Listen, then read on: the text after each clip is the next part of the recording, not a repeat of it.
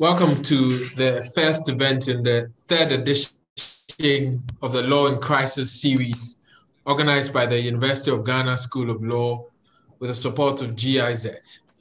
Today we have a very interesting discussion within the general legal education reform space.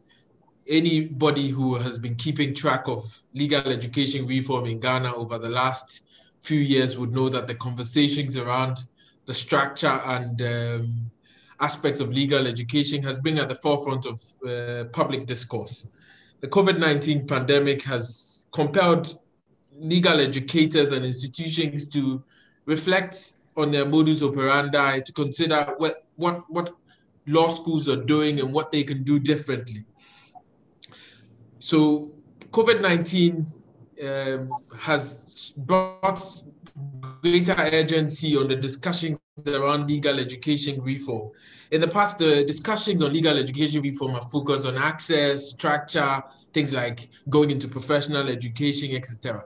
Today's focus is slightly different. We, the panel is looking, would be looking at a subset of that discussion on the reform of teaching and learning methods and the range of assessments that are used to evaluate teaching and learning we think that while access to legal education remains relevant and it continues to be a topical issue, we want to recenter the conversation to really look at the content of legal education and the epistemic and pedagogical practices that surround it. Today's panel is on the reform of teaching and assessment in legal education in Ghana. It provides us an opportunity to discuss the state of the principal methods of teaching and assessment we, we want to examine to diagnose whether the teaching and learning methods are fit for purpose. And if they are fit for purpose and in fact what should that purpose be?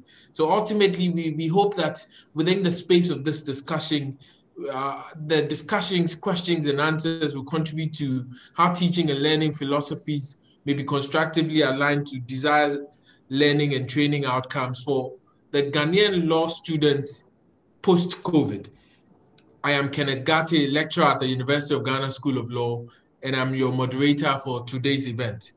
Uh, I am joined by a very powerful four-member panel, which I, uh, I'll be introducing shortly, uh, who would contribute to uh, the discussion on today's topic on the reform of teaching and assessment in legal education.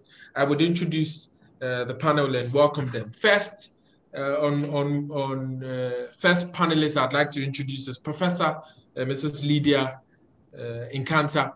Professor Nkansah is the Dean of the Faculty of Law, Kwame Nkrumah University of Science and Technology, Kumasi. She was previously a lecturer at the Ghana Institute of Management and Public Administration, where she trained members of the Parliament of Ghana and Liberia on constitutionalism and legislative processes. She served for a time as an academic instructor at the Ghana Armed Forces Command and Staff College. Professor Nkansah was instrumental in setting up the third public law school at the Gimpa Law School.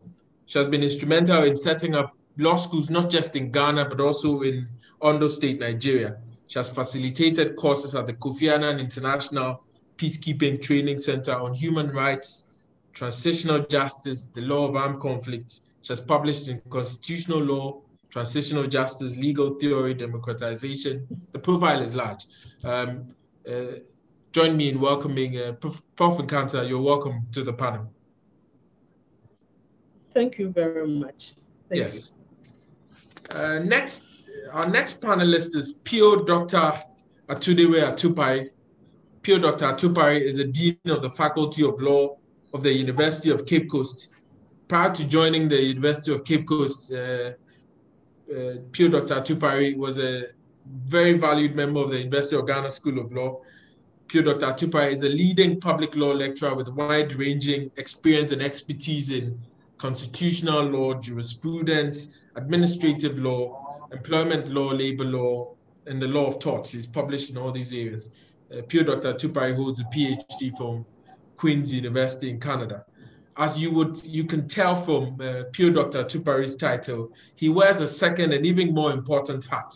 Um, Pio Dr. Atupare is traditional ruler of Manyoro traditional area in the Upper East region of Ghana. Pio Dr. Atupare, you're welcome to the panel. Thank you. My third panelist is um, Kumarin Rodrigo. Kumarin is the teaching and learning developer at Lancaster University, Ghana, where she has developed modules in critical thinking and English for academic purposes.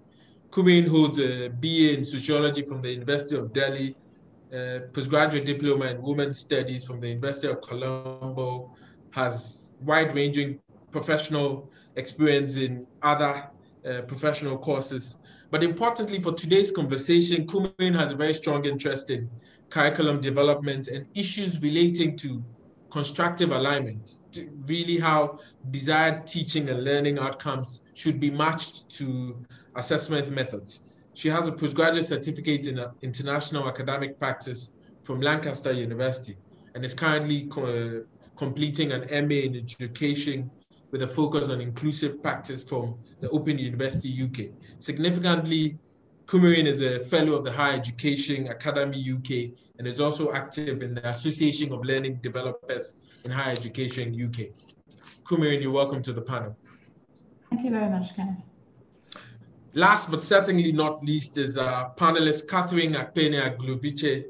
Uh, Ms. Aglobiche is a post-first degree Bachelor of Law student at the School of Law, University of Ghana. She's a research assistant with Law and Development Associates, a policy, legislative, and institutional development services group. Prior, prior to her law studies, she graduated with first class honors in sociology and French from the University of Ghana and spent a year in the University de Poitiers, where she received a diploma in French language and literature. She joined the School of Law in 2018 and currently serves as a vice president of the Law Students Union. She's passionate about women, youth, and children's affairs, especially about health and education.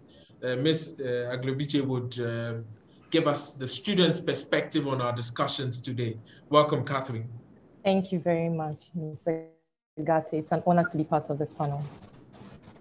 It's, it's an honor to have you as well. So welcome to all, all our panelists. We set the ground ruling on our discussion for today. Uh, just to remind you, it's on the reform of teaching and assessment in legal education in Ghana. And we'll be examining those aspects within the context of, of COVID um, to, to understand uh, how we should proceed with this more fully. So we, we are going to, just uh, to get a sense of how the discussion is going to proceed today, we will try to situate the current legal education landscape in its historical context. For, flowing from that, we would examine the teaching and learning methods and the practical constraints faced by the law schools, because you can have fantastic discussions about what should be done, what can be done, what may be done, but it is it it has to be situated in the practical realities of some of the difficulties and challenges that Ghanaian law schools face. We will try to then examine, uh, thirdly, how teaching and learning and assessment structure design should go. What should go into a good curriculum design? What should go into good assessment design? When, when, when we are done with that, uh, we will try to examine what quality legal education should look like. What must law teachers do flowing from that to improve teaching? What must students contribute to giving effect to good teaching within Ghanaian legal education? And obviously, towards the end, since our students represent uh, the ultimate beneficiaries of our teaching and learning methodologies, we would situate all of that conversation in the lived experiences of Ghanaian law students over the period of uh, some of this teaching and assessment reform discussion. And uh, thankfully, there's, we would have time to get questions and answers from our participants who have joined us on, on the various uh, uh, platforms. So we will kick off our discussion by trying to situate the current legal education landscape in its historical context. Um, I would just ask that whilst we proceed, uh, attendees may kindly put their questions in our question, if you're via Zoom in our questions in the Q&A uh, bubbles, for, uh, we would pay attention to that and uh, we would pass it on to the panelists uh, for them to be answered at the right time. Ghana's uh, legal education landscape is a bifurcated legal education system, which essentially means that training happens at the university level focus mainly on theoretical so-called substantive law, and then there's a professional component at the state uh, run uh, professional law school, the Ghana School of Law. This is the reality of how we, we've educated our lawyers for the last several decades. Uh, so I would call on Prof. Nkansah to situate the reality of our legal education system now and its history in giving us a sense of how we have come from the early 60s till, till today. Prof. Nkansah, over to you. Uh, Mr. Gatti, thank you very much. And a good afternoon to all the viewers. I am very honored and pleased to be part of this conversation, which is very, very, very important as far as legal uh, education is concerned. At independence, trying to situate it within the context of uh, history, at independence, the nation realized that we didn't have enough lawyers to man the respective institutions. You need lawyers to man your governmental institutions, to also oversee to your economic sector, to look at political matters and also civil matters. So uh, Osagyefo, at that time, decided that we should pay a very uh, serious attention to legal education. And he took upon himself to do that because the colonial masters actually had not paid that attention uh, to it. And the discussion was what institutions should we put in place to offer legal education? And what should the institutions, uh, let's say, be teaching? What should be the educational ideology? And also flowing from that, what should even be uh, those to be uh, uh, uh, admitted into the institutions, as well as the kind of methodology we should use. We, so I'm going to look at the history from that time. Uh, basically, by 1958, the law school was set up, and it was set up to train, give professional training at that time. And the idea behind it was that they should allow a, a police, civil servants, what they refer to as uh, lawyer technocrats, to emerge in the country so that all these public civil servants, including letter writers, should have some form of legal education to guide them in what they do. So I refer to that as uh, the instrumentalist approach to legal education. However, it, the idea also emerged that we needed to situate legal education in the liberal arts. So we had Legon establishing um, a, a, law department to also run a degree program. But why did we keep the two running at the same time? We kept the two for three main reasons. The first reason being that we needed a large number of lawyers. So two institutions working to assist the nation get lawyers is okay. The second reason was that, you see, hitherto, if you wanted to read law, you had to go outside the country to do it. And that there are people who have the desire to become lawyers. They don't have the opportunity. So let us have these two institutions and let's see how we can include them and to achieve their, their, their life goals or interests. Then there was also the need, this is one is a bit political. There was also the need to train lawyers from a larger social base of Ghana to be able to counter the political opponents of Osagyefo at that time. I got all these things from the literature at that time because the lawyers who were mainly in the opposition against uh, the CPP were aristocratic lawyers who had been trained, had come from a certain class. So let us now ensure that we have law for all. Every police person, anyone who is interested in becoming a lawyer, go there. You will train you for three years, and it was supposed to be a part-time program. Then you will sit. The main purpose was for the law school to allow you to sit for the UK bar, the part one and part two. So hopefully we, by spe spending three years in uh, Ghana Law School, you will qualify to be a lawyer. But as you see, whether we were able to go on with that. So we came to have what you described as the two system bifurcated legal education. That went on.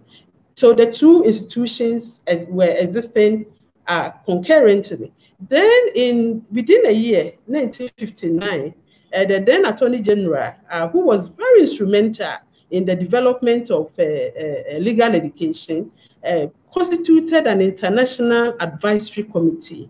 And that international advisory committee, at the end of the day, advised that what Ghana Law School is doing should be absorbed into what uh, the Department of Law was doing at that time, and that there was no need, and they can use the, that, the school to do the professional aspect so that after they've been trained at Legon, they will come and do one year, which because law school was being regulated by the General Legal Council, that the body that is responsible uh, for the legal education and to ensuring enrollment of people and the call of people to the bar.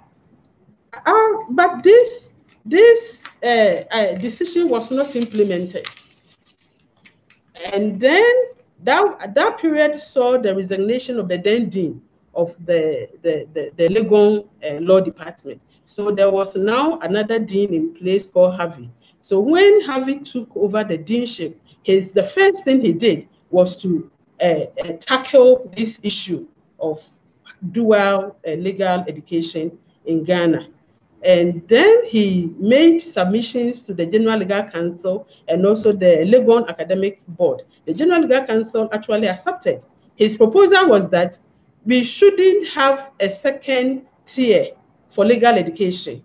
We should just do allow candidates to do liberal arts for three years for BA and then do LLM for two years. And after that, they'll be qualified to practice as lawyers. So General Legal Council actually accepted that proposal, but that was also not implemented at the time that uh, uh, uh, Harvey, Dean Harvey was uh, deported from, from, from Ghana. He was actually deported. And out of these two schools. The ideology for education, I refer to them as instrumental, instrumentalist ideology and humanistic ideology. The instrumentalist ideology is a train lawyers as you would do, you would do uh, technicians. The instrumentalist, because law is the tool to effect change. And uh, uh, and the then Attorney General felt that that was necessary because we needed lawyers. And otherwise, without having a core number of lawyers, the nation will not function properly. But the second dean who came, Harvey, had a contract, even though he believed that we needed the numbers. That was not an issue. But what was an issue was that legal education should not be taken, brought to the level of uh, uh, apprenticeship. That lawyers should be trained in the liberal arts, and then they should top it with the legal uh, aspect. So that if you are, we, we say that you are a lawyer, you've been called to the bar in Ghana, internationally or anywhere you find yourself, you should stand out. In fact, his words, I, I'll quote him, he said, law is a learned profession. And the lawyer who is faithful to the highest standard of the profession is not merely a skilled craftsman manipulating a technique for social ordering. So we had these two ideologies which undergird the two respective institutions.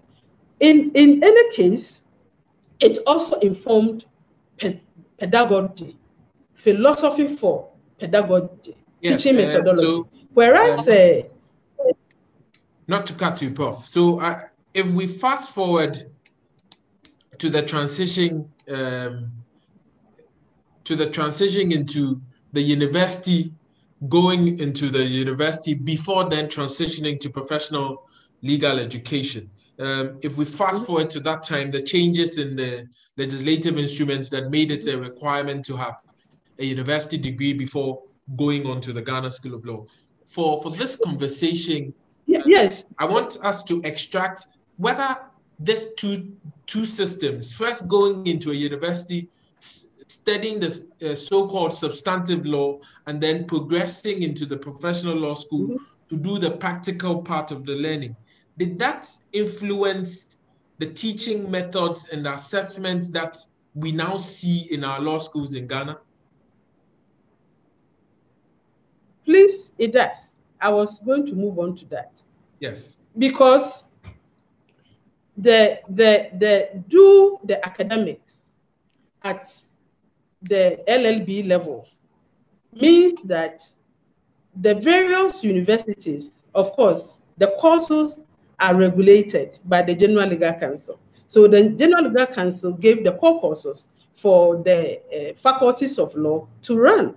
And that means the pedagogy for that, which is so steeped in what is referred to as the doctrinal approach to learning of law. Learners, law, law students are taught to think like lawyers. They are taught to think like lawyers. What do I mean by that?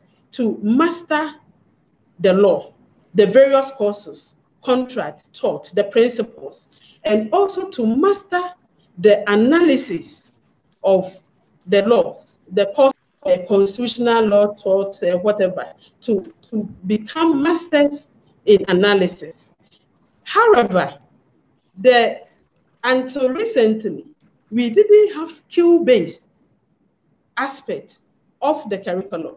We concentrated in the teaching of the law, uh, making the lawyers, you know, kick out of them the uninstructed reasoning processes of a layman.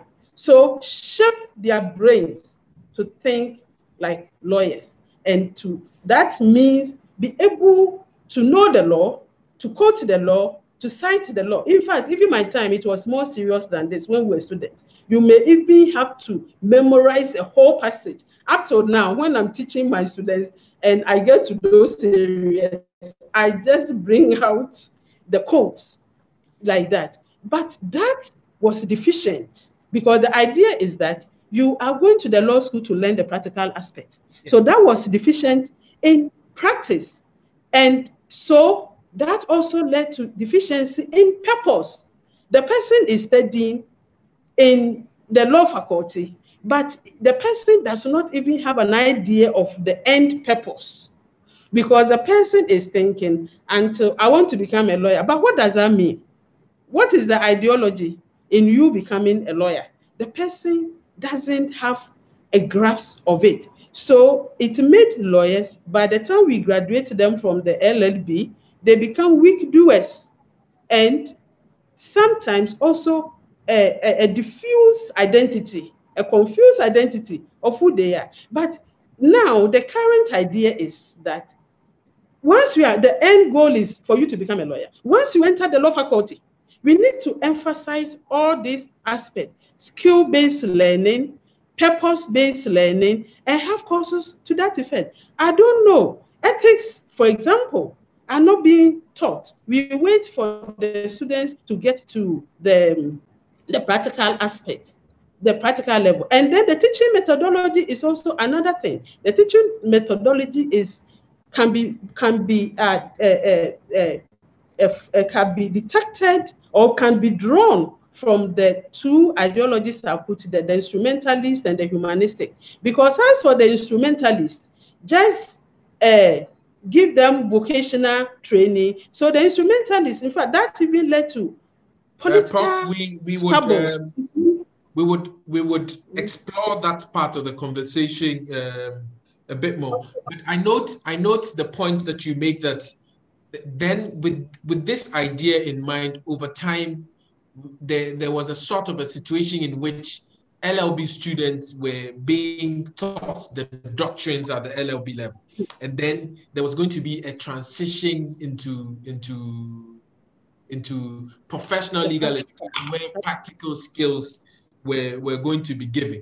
But the reality on the ground if for many of us who are familiar with the Ghanaian legal education landscape, is that in, in the end, the Ghana School of Law, which was meant to be the professional end of legal training, uh, Dr. Steve Mantiao of the University of Ghana School of Law, uh, writing about a decade ago, uh, described the, the, the, the, sort of training there that it had also become a lecture dominated type of training where the, the, the, mm-hmm. the, the practical aspect was not evident. If lawyers are going to trans go, what lawyers are expected to do is just beyond knowing and thinking about the law. Also, putting it into practice is a very important part of that conversation. So I thank you, Prof, for your point, but we will transition into our second discussion uh, by, uh, if I may pick Dr. Uh, Pio Dr. Atupare's views on, on, on the fact that th there's always um, the view, uh, Pure Dr. Tupari, that there should be a greater practical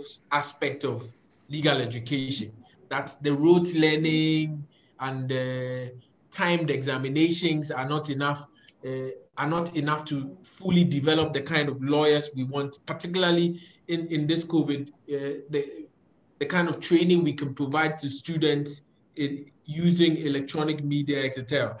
But if we want to introduce a more practicalized dimension of legal training, in North America, for example, the American Bar Association requires practical clinical skills as part of the accreditation process. Many of these North American universities have the means to employ experienced clinical professors to provide training for their students. When we talk about reform of teaching and learning, we want to practicalize this. We look at the numbers of our law students, our large classes, the, the, the provisions for public universities, etc. I want to pick your view, uh, Pio Dr. Atupare, that what are the practical constraints of Ghanaian law schools in, in, in the choice of teaching and assessment methods that they use? Exams, sit down exams, lectures, mainly lectures and sit down exams. Uh, thanks, um, Ken. You know, the, before that, let me just um, add that um, in respect of what Prof. Nkansah has said mm -hmm. about the bifurcated um, legal training in, in the country, I, I agree with her that um, we had problems in terms of matching philosophy with, with reality. So you have a philosophy which has been developed and, and is the philosophy that's supposed to be driving training, teaching methods and what have you. But in practice, that philosophy is not there. And you, you can, yes, you can students and then the learner objectives. So you, you have issues like uh, at the end of this lecture or course, students must be able to remember. This is about retrieving information, isn't also recalling. Or students should be able to understand. This is about appreciation. And if you take the courses from the faculty level all the way to the, the Ghana School of Law level, these are the objectives that are there. So this idea that we are different, this is academic, this is doctrinal, and this is experiential, this is experience, this is practice, is false. It's, it's, it's a fallacy. And that, that tells us that we really don't understand the philosophy for this bifurcation. If we do, we should be able to have some kind of distinctions in terms of what goes on here and what goes on um, there. Otherwise, you wouldn't be we, you wouldn't be requiring students to retrieve information, recall information, basically throw back what we have said. In fact, teaching uh, uh, methodologies in terms of the faculty and that of the, the, the Ghana School of Law from my experience has been uh, an admixture of content-centered um, approach. The content-centered approach is that the, both the student and the lecturer are locked up in a particular prescribed content that you don't go out of it. And, and then um, we, don't, we don't want to make any excuses. If you miss it, you miss it. And um, there's, there's no room for, so, for some kind of uh, examination. And at the same time, there, there, there is some kind of teacher-centered, which is that he's an authority. So we, we, we are not going to be able to explore other options and things like that. So you, you have that at the faculty and you also have that at the Ghana School of Law. So what, what is the difference anyway? And, and uh, I don't think that we, we have recognized, we have, we have some recognition of a common purpose for the two um, entities, that is the faculty and then the, the institutions that are purporting to be training. Uh, as at the practical level. We don't we don't have a recognition of a, a common purpose as to where we're going. I think that um, generally th there's an embodiment of legal education in this in, in, in this case. It's about lawyering, professionalism, and, and legal analysis, and we don't have that. Um, and in, in terms of joining them together from day one, we we try to say that they are separate, but in, in terms of practice, really are running, um, you know, apart with, with, with, that kind of conception. And I, I think that is important. Be, before you proceed, uh, Pio, uh, Doctor, I, I, I would like to, but do we see that there is value in putting a more practical element in training our lawyers and future law students? Do we see that? Do, what, what do you say about that? Before you go into examining the practical constraints of Ghanaian law schools in delivering this more so-called modern type of uh, teaching and learning? We can say for, for on one hand that yes, we do. Um, as a country, recognize the power of lawyers. We do recognize the, the benefits that will be conferred on us as a society if you have people properly trained as lawyers and, and then pe uh, people practicing what they're supposed to be practicing. I think that there's no department in this country where the service of a lawyer would not be required um, from the ministry's level all the way to the, the district, district assembly. So that channel um, recognition um, is there for all of us. The point is, have we made the efforts um, to, to actually reflect this desire, to reflect this purpose, this need to have the lawyers um, trained? Uh, that is where the problem is going to, is going to come. Um, in terms of the, the players, um, who, who are, are, the, are, in charge of this um, idea of training in terms of um, the stakeholders who are supposed to be making the necessary decisions and what have you. And mind you, uh, as I, my colleague will be talking about the technical issues so far as assessments are concerned, we do have a problem. And the problem is that we, we, we need to recognize that there, there's, there's, there is something we might recall course assessment institutional assessment, program assessment. Because the focus of us in this country is, is actually about inputs, not outputs. The inputs here, we're going to look at the credentials of faculty members. We're going to look at the credentials of students who are admitting, right? And that is how we evaluate people in this country. We evaluate the legal education of faculties in this country. But the output would be um, what, what is the reflection? If you have course objectives and you say at the end of the day, students should be able to learn, the students should be able to know that, what, what is the measurement that they, they, they know that when they're out there, right? What's the measurement? What do we have? What method can we deploy to be able to uh, get this kind of um, idea or evidence that really students are living to the objectives, they're living to the learning objectives that we've set for ourselves, and of course, in, in respect of the legal profession. We don't have. And that is, that is something that we need to think seriously uh, about. If, if we get to that point, we'll, flesh, we'll flesh out those, those arguments um, out. But for, for, for the constraints, as Ken, um, Prof. Nkansah has said, about from 1958, 59, we have only one faculty and students those days, I'm not sure, they are more than uh, 60. When I was in University of Ghana, they, they, they have uh, I mean, as an undergrad, before joining the Faculty of Law, they had about 60, 60 students. And they have what we call baptismal of fire. You will have LLB students being 40 and BA would be uh, about 20 of, of the 60. So that, that kind of uh, context. So you, you have a, a smaller, a relatively smaller class. At the time I entered the Faculty of Law, we, are, we, we were about 88, and we were crying that we were, we were, we were so many in the class and we were crowded, and, and there were issues here and there, isn't it so? Now, currently, we, we do have over 10 faculties with high numbers of students who are struggling to, to, to, to study law. And, and, and, and, and the, the number of faculties plus the, the number of students is actually a reflection or is partly a reflection of what is happening um, today in terms of what teaching met methods um, can be deployed, in terms of uh, assessment methods that should, should, should, should be used. And let, let, let's, let's understand this in this context, that the number of faculties we have uh, in the country, the number of students that we have um, in the country and not necess- and not only the practical difficulties or the practical constraints that would, you know, um, force somebody to adapt a, a, particular teaching method that will help students or facilitate understanding, teaching, or learning. Uh, we also have other constraints. For instance, and this is very important that as, as faculty, we should take that into account, that yes. we really, we really lack a need-based principle in terms of recruitment. When people have been recruited at the various faculties, we really don't conduct an assessment as to whether or not this particular person with this skill, knowledge, and value is required. We are, we are driven by attempts or we're driven by accreditation demands to meet accreditation requirement. Bring a PAD, and if you don't have a PAD, you can't be employed at this at, at this level.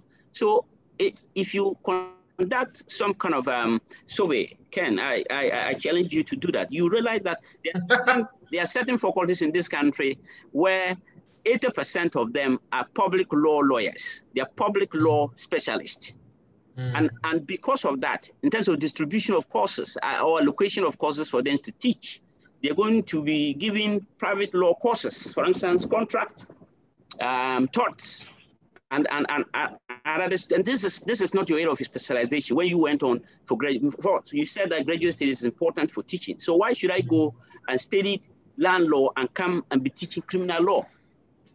Hmm. some senior colleagues think that that's not important. Um, this is um, this is basic. We should teach and and and what have you. And I think that it is not so basic because the the embodiment of competency in legal education is knowledge, skill, and values.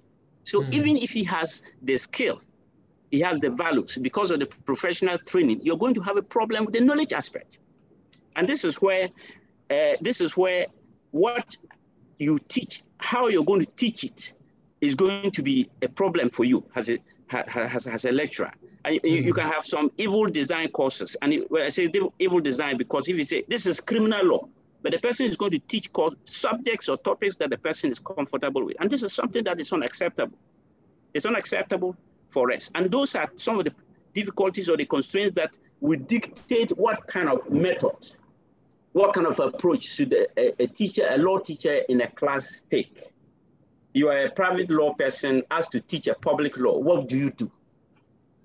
You get that? So, and, and, Pio, Pio doctor, uh, uh, Atupare, in essence, you, you, you, you are saying that the, uh, the inability to expand the scope of teaching methods, the inability to employ perhaps newer or more modern or more effective learning methods is one is from accreditation issues and inability to evaluate a need to for the law schools to know what they actually need in terms of the distribution of value values and knowledge of, of the potential law lecturers, etc. Yes, in, in, terms of, in, in, addition, like the first ones will be the, the large numbers now we now have in our class. If you have a large class, you know, it actually would, would dictate what method you should be. Somebody but, might but, want to. But, but one may say that you can still have a large class, but if the law schools are financially endowed, they can employ more people, perhaps like that North American schools, if they have the means, they could get clinical professors who would, you know, come and promote the the more practical aspects. Maybe at the Ghana School of Law, for example, if they had, if the systems allowed, the the training would provide a more practical component as the philosophies or the policies underlying it expect. What, what do you say I, finally I, to that? I, I agree. I agree with you, but you, you can you can serialize them. One mm-hmm. large class, of course, if you have a large class where the person is the only teacher in that class, and uh, you are supposed to have some methods of assessment. For instance, you have you, you need to have what we call formative assessment. And formative mm-hmm. assessment will be interim, that is geared at giving uh, effective feedbacks to the students and this helps the, the teacher to be able to know that I am going wrong, uh, things are not going well, or the, the learners to know that no, I am not getting it, I need to adjust. That is formative. Mm-hmm. And then summative is when you evaluate the student's uh, competency at the end of, of the course. Isn't it so? That's where we are grading exams and things like that. So if you have a large class, would the person be able to, to, to engage in this formative um, assessment. That's why you have some people just saying, oh, even though they're saying they are IAs, I'm doing my 100%. He's doing his 100% ah. because he's not able to burden himself for herself. Isn't it so? So the student missed that quality of feedback, effective feedback. And then the lecturer also misses the opportunity to learn from the students. Isn't it so? So it's a very important component of large classes that are coming up. And then um, many, you know, faculties that have been, uh, you know, shot up here and there. And then the resources you mentioned are very, very important. Of course, you might want to engage part-timers, even if you don't have um, the, the, the, the, clearance to employ uh, lecturers, full-time lecturers. Can't we engage part-timers in, in, in, from town?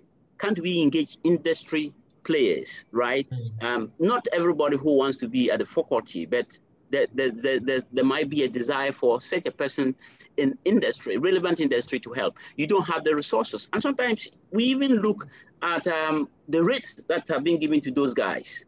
Uh, don't, don't, forget, some people will say, yes, uh, it's patriotic service. Uh, let, let go and help your people and all kinds of things. It depends on who is, who is going to be listening to this argument and who, who is going to, what, what kind of, what side of your ear is, is that information coming from and things like that and the context. So you cannot provide exactly. a universal exactly.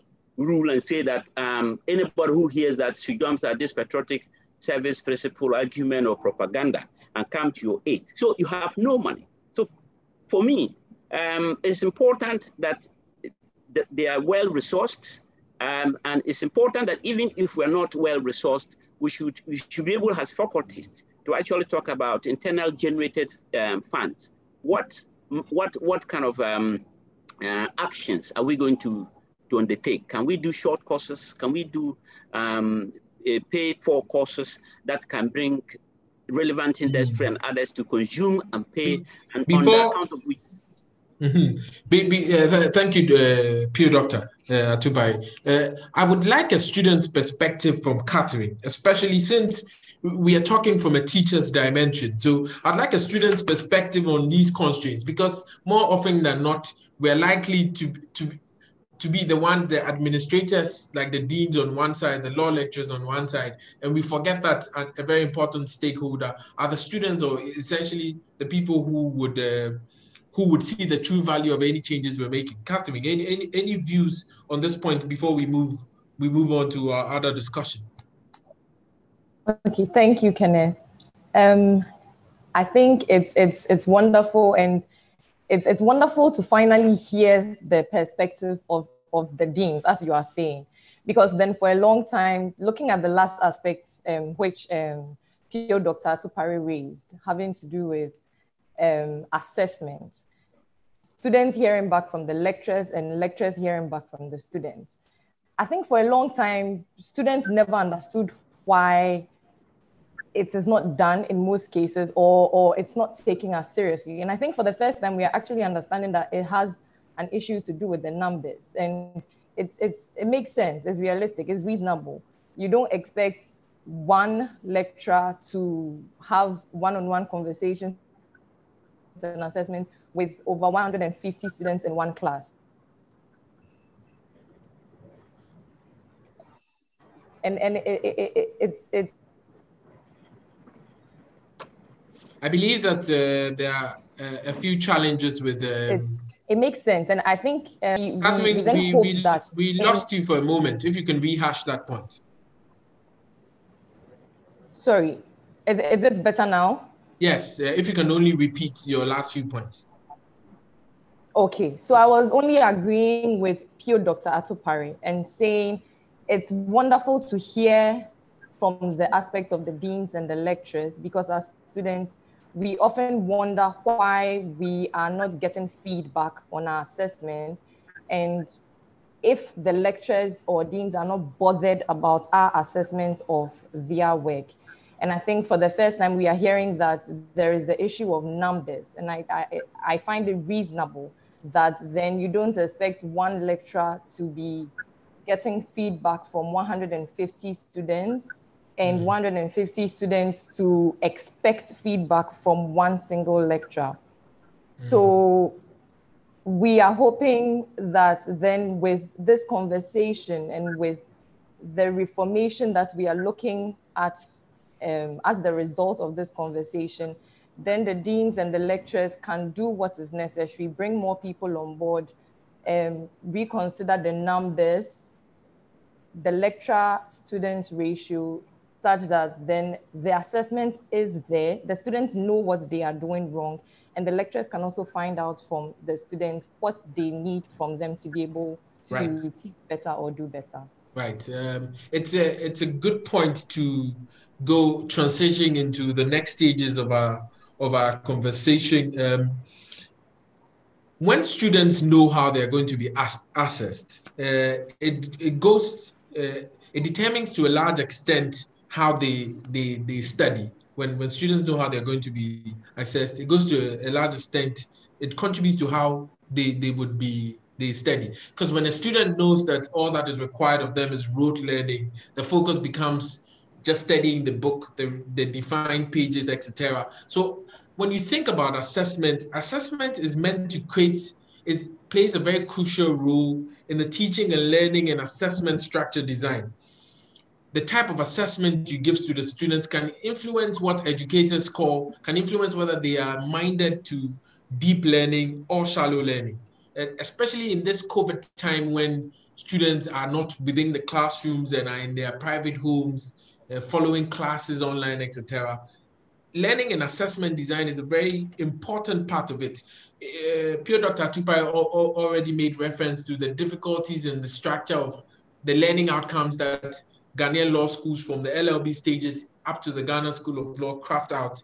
And thankfully, Kumarin is here to provide a perspective on uh, what should go into good teaching and learning assessment structure design. But before that, I would I would give a minute or two to Prof. Nkansah to make some comments on um, Pio Dr. Atupare's point before I, I, move on to um, Kumarin to explore uh, what should go into good teaching and learning assessment structure. Uh, Prof, uh, one more, uh, a minute or two. Thank you. Thank you very much, Mr. Gatti. Um, I'm a doctor has spoken, Dr. Pugh. I hope I'm, i am correctly pronouncing it. Pio Doctor. It is Pio Doctor, has, yes. Pio Doctor has almost exhausted um, all the constraints we face in our respective law faculties. I just want to bring the dimension of the political aspect. We need mm.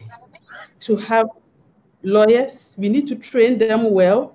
Then we need to also ensure that we have what it takes to undertake the training. For example, we need to have teachers. We need to have teachers, but we, we can't go out to hire except we get the um, clearance from government. And government gives numbers periodically to the universities. And then the universities will also share the numbers across the various faculties and departments. We don't seem to have control over that. Meanwhile, people in of Ghana desire to come and study law, and they come in their numbers. You imagine the new set of uh, people, the free uh, SHS education, we are now going to have a whole chunk of people who would apply and will show interest to come and study law.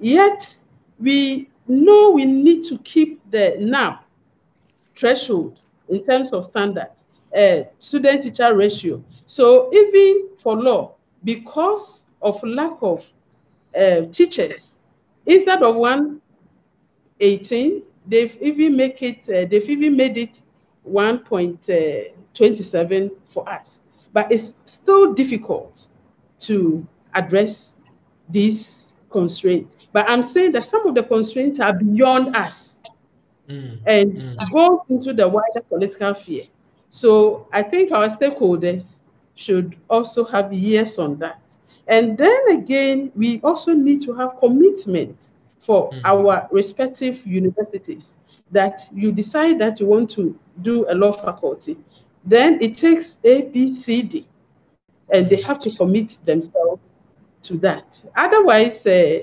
it, that aspect, I just wanted to bring the aspect which seemed we, we would explore that when we come to consider what quality should look like. So okay. after Kumarin situates okay. us into what should go into teaching and learning and assessment structure design, we would we would all have a conversation around the kind of quality that we want to see in Ghanaian legal education in order to have the kind of lawyers that we, we hope to train uh, for the future who would be able to uh, live up to the name that we, we want them to have. So, uh, Kumarin, I, w- I would go over to you. Deep learning, shallow learning in this COVID environment, what can law schools and law teachers learn from good assessment, good teaching and learning and assessment structure design?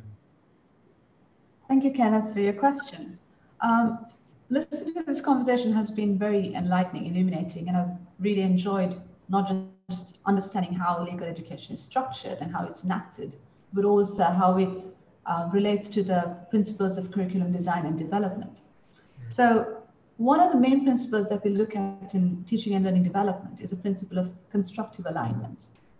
I'm sure you've heard about it. Um, and constructive alignment has two elements. The constructive part of it is how the student, the learner, constructs knowledge for themselves. Students, as we know, are not blank slates. They don't walk into a classroom and have knowledge poured into them or transmitted. They listen, they engage to different levels, and then they construct the knowledge that they take away based on how they interact with what is being taught to them. So that is a constructive part of it. The alignment is what's particularly relevant to this discussion, which is how the different components of curriculum, so the curriculum itself, the intended learning outcomes, how they're aligned to the assessments, and then of course, how both the teaching and the learning activities are designed in a way that facilitates um, students' achievement at those assessment tasks. Now that in particular is really uh, essential to this discussion um, listening to um, Dr. Atupare, for example, he talked about um, the objectives, the intended learning outcomes of legal education. And he mentioned particularly uh, verbs like remember, understand. Um, these are known in teaching and learning development as uh, sort of surface learning verbs. There's a taxonomy of um, learning um, verbs that is uh, called Bloom's taxonomy. And that goes from verbs like, I'm checking it right now, uh, remember, understand, and then from there it builds up into apply, analyze, evaluate, create. And the question that we were talking about earlier in this discussion about how um, we don't know for certain if legal students, law students, actually are assessed on the knowledge that they need to have also comes back to how the intended learning outcomes are framed. If you're going to frame something in terms of remember and understand, it kind of implies rote memory. But if you're looking at verbs like evaluate, analyze, apply, create, and the contingent verbs that go with it, then you're looking at more active, engaged learning, deeper learning, as you talked about in your introduction. So that is one aspect of learning design and development and constructive alignment that could be looked at. The other is both the teaching and the learning uh, activities that lead to the assessment. And the assessment itself draws directly from um, the learning outcomes. So if you if you want students at the end of this course or this module to be able to apply the knowledge they have learned, interpret something, create something, then of course the assessments directly draw from those verbs. And then the teaching and learning activities also are designed to facilitate how the students really can't escape learning. So the teaching activities are what the teacher does and how the teacher sets the stage for the student to learn. The learning activities basically the scaffolding that makes sure that the student learns what they are supposed to learn, takes away what they're supposed to take away, and is able to demonstrate the skills that they will need for real world um, careers and real world activity, in this case, in the legal profession. So that is the underlying principle of constructive alignment. That is, even at Lancaster University, Ghana, this is how we tend to structure our modules, our programs. Um, and it has worked to the extent that when you're also setting um, learning objectives, this is part of the discussion that went on before. You also have to look at applicability in the real world. Once students leave university, where are they going to work? How are they going to work? What skills do they need as lawyers? Is it just um, if you if you're training students to just sit and memorize, write exams, that's not the only skill they need as lawyers. They also need to be able to negotiate, to present, to interact, to interpret. Are those skills also being um, addressed in the curriculum design and development? So then you kind of look at the industry, the law and legal industry, as it were, to get an idea of what purpose these skills would serve for students once they graduate. So then from the student it, it, it is um, my apologies. It, it is one of the difficulties and i'd like you to touch on that shortly. So we, we have a situation in which what the learners are required to do post qualification differs greatly from what um, they are subjected to during the training. Um, if you examine Prof, uh, Professor Chris Rust's seminal paper on uh, his principles of assessment, he's that any good assessment must be reliable, it must be valid, and then it must have relevance and transferability. But now we have a situation in which most Ghanaian law schools have timed examinations. There's no role plays, neither is there active mooting participation, especially also because of this philosophy that there's at, at, at the graduate training level, it's substantive or doctrinal, and then at the professional end, out of the blue, suddenly it becomes a practical. What, what advice is there for for aligning these teaching and learning objectives with with assessment that is predominantly used in Ghanaian law schools? Um, in terms of aligning teaching and learning objectives with assessment, um, I think it was Pio Dr. Atupare who talks about um, both formative and summative assessment. Mm. So the summative assessment is, of course, the exam or the final um, the different types of final assessments, we should say, that contribute towards the grade and the student's um, certification. Now, one problem of having only an exam is that it's really high stakes. Everything hinges on that one examination. And, and it is quite limited in, in both the skills and the environment that it presents to the learner. So one way that maybe legal education could look at um, aligning assessments with intended learning outcomes is to diversify the range and breadth of uh, summative assessments.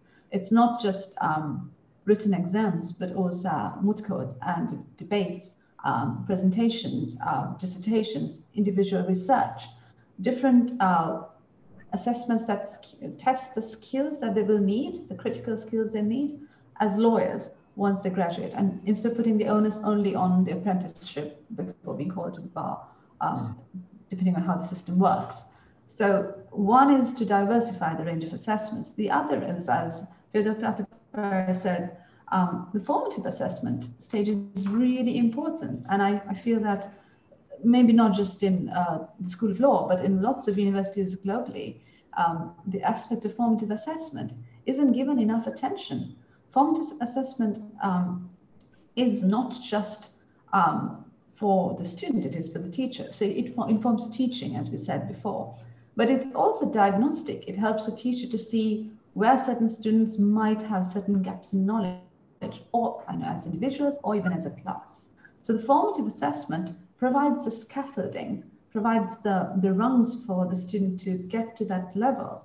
And that is another area. I'm not sure if that exists currently in legal education in Ghana, but that is another area that could be paid attention to. All right. To answer the question. Thank you very much. Thank you very much. It's a it's a good point to transition into the rest of our discussion. If you're just joining us by any of uh, the social media platforms or if you're a participant on Zoom, you're welcome to the Law in Crisis seminar on the panel of the reform of teaching and assessment in legal education in Ghana. The University of Ghana School of Law is uh, supported by GIZ in bringing you this uh, first event in the third series of the Law in Crisis seminars. Um, we've we've had the discussion about the shortfalls, the constraints, what should be good. I'd like for us now to transition into considering what should quality education, what should quality in legal education look like? Uh, what should it ultimately reflect? And we, perhaps we can tack on the next discussion uh, that we, we were hoping to have about what can law teachers contribute to improving uh, teaching and assessment quality. It, it, we, it is not possible just to throw up our hands in the air and say there are constraints, there are high student numbers, there are low lecturer numbers. Even with the resources that we have, what should quality look like and um, uh, what, what can law teachers contribute to improving teaching and learning assessment uh, quality in legal education? I'll start with you, Pio Dr. Atupare. If you can. Um, let me just tie in, just, just one minute tie in these two points in terms of the constraints. Um, there, there's something we might call the sociology of the class. That's one point, that's one constraint. And then another which we call the psychology of the class. The sociology of the class um, is basically the difference and inequality of the exiting points of the students who are coming to the faculty. So, you know, you have some of these faculties who admit HND, others who admit um, even people who take classes, you know, in terms of how we prescribed, which university is coming from, how it's been trained. So it, it becomes an issue in terms of what kind of method you're going to use and how effective that method is going to be, because you have all amalgam of students sitting in one class where the exiting point is not the same in terms of quality. So you're, you are likely to, to have a problem. And the psychology here is very fundamental. And this is something that is predominant in this country. Uh, it is about what is the motivation for a person coming to the law school? Is it because he's jobless? He has finished with BA or BAC and search for in the job market for uh, two, three years without job. It's really hard. And, and there's some kind of uh, expectation from the village that you begin to contribute to family life? Is it that that brought you to the faculty? So you actually don't have any desire to study law. It's just that you don't want to keep on searching for job without. And you think that coming to the faculty of law is, is, is, is one of the ways to kill this. Um, so there are some people who can talk about prestige. It's just prestige. Others will say that, yes, my father was a lawyer, I also want to become a lawyer. The mo- these diverse uh, motivations for the entrance can actually be a challenge, can be a constraint as to what appropriate teaching methodology I'm going to um, to deploy. Then to the question about what should should um, uh, quality um, education, legal education reflect. Can this one, I would I, I, would say that we should ask ourselves two fundamental questions, especially um, what quality should it reflect. The first fundamental question is what does uh, what what what um, does law school um, want students to know and um, be able to do upon completion? So what, what, what do we want students to know and be able to uh, do upon completion? So if, if, if we're able to get this question, first fundamental question, then we should be thinking about what will go into you know, the, the, the training, what will go into the teaching, and what will go into everything that embodies the students at the end of the day. And the second fundamental question is, how would we know um, that students get this knowledge upon completion? How will we know? So it's not just about turning out thousands of students or turning out um, uh, thousand applicants who have been called to the bar, but the intended purpose for which they've been called. How do we know that they actually achieve these competencies. Competencies here in this case will be um, the knowledge, the skill, and the values that entailed legal education in this country. And for me, if, if we get to this point, you realize that we cannot just evaluate schools by knowing which specific courses they are offering. Because sometimes the evaluation tends to be like this faculty, what courses are they offering? What specific courses are they offering? So they go to the traditional courses, or they are just uh, the seven uh, traditional courses. That's okay. They have fulfilled the requirements of setting up a law faculty. Is it not so? We ignored the aspect which is um, what are the competences obtained upon completion. So the quality is not just to go and evaluate school, accredit school or faculties okay them, say that you are good to go, you are checked, you have fulfilled all the checklists. We need to be able to find out what are the competencies obtained by these products. In that case, you realize that in this country, we don't have what, what we call an assessment plan or standards in these processes. We don't have. So immediately the schools, uh, uh, we get to the faculty and we know that these specific courses are listed, which are traditional courses, which have been offered since 1957 as a faculty. Then the faculty is okay to go. We ignored the aspect which is competencies obtained upon completion, and we only get this information when we are listening to judges. Ah, this man appeared before me today and is about to move a motion, and it's a disaster like a casual conversation. You do not need a judge to conduct a survey on your products to, to let you understand that the competences you intend to, to, to, to, to give to the students, they don't have that.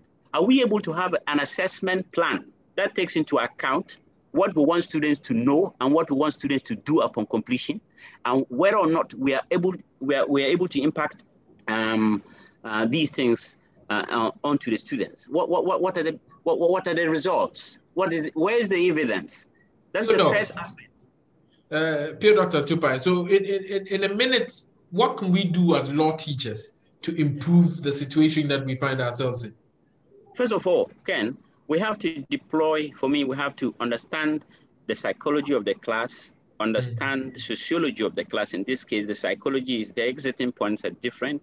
The psychology is that they have diverse motiv eh, motivations for coming. So in that case, you need to understand these two elements and deploy appropriate teaching methods, mm-hmm. appropriate teaching methods that would help or facilitate the understanding of the various courses.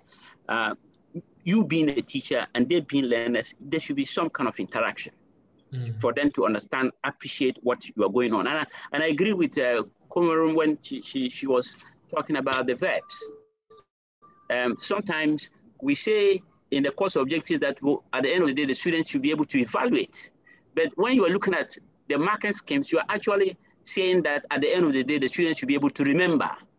You get it? So the focus is on remembrance. The focus is not on evaluation. The focus is not on application. So the student knows that whether these things you have on paper, on paper, and then you have done by admin is not a reflection of what is going to happen.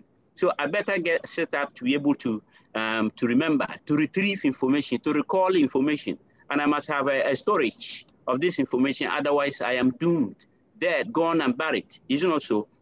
So you cannot deploy the appropriate teaching methods if you don't understand these things. And in that case, I agree with Conrad as well that there should be a combination of formative uh, and then summative teaching, uh, sorry, assessment uh, techniques in terms of dealing with the students. It's important the student gets feedback from you for you to be able to learn from them that I need to change or, or what I'm doing, I am actually on, on track. Or for the students to know that, look, I need some kind of, of, of uh, a shift in my thinking, in my approach, in my style, in my, my attitude. And in, in this case, this is what is lacking in this country, the formative aspect that we are not actually available to the students. We are not available in terms of providing effective feedback and, and hours, um, what we call student hours with the lecturers, uh, are basically uh, absent. And sometimes they are platforms for castigation, weakening the spirit of students. They're not actually platforms where the students uh, are giving the effective feedback that is required, right? the student know you are the teacher. So there's no way you are going to actually sit the student down and be talking about, you know, this is rubbish, this is shit, this, that. No, nobody wants to come for a feedback and get this from you. Isn't it so? And that's very important. So we should combine those two. Then for me, we should have separation of powers. Again, this separation of powers I'm talking about is not in reference to constitutional law. The separation of powers I'm talking about is that, see, judges have, judges, in fact, have no business judges who have no academic orientation, and this is very important for me, judges who have no academic orientation have no business in legal education. They have no business. That's my view. But there are judges who have academic orientation. And I pick, I pick an example. Say, Dennis has been writing. He's a very good writer. He has helped us. Justice Marful-Sau has done that and, and, and what have you. And I'm saying so because in respect of this, our bifurcated legal system where we're producing and then there's a, a, receive, a receiving point, which is Ghana School of Law. You have entrance exams, which is being said by academics, and then you have some judges marking. Or you have some people who, whose orientation is not academic, actually dealing with academic papers or dealing with academic um, um, um, exams. I don't think that is that is very important. So we need to actually have separation of powers in, in terms of this legal education. We should have research and publication. Law, law teachers should be able to do research. Most of us, if you go through the law faculties, it's like it's a, stamp, a standard um, template when we are talking about um, a course outline. Most of these faculties copied course outlines from other faculties for accreditation, and they don't change them. That's very important.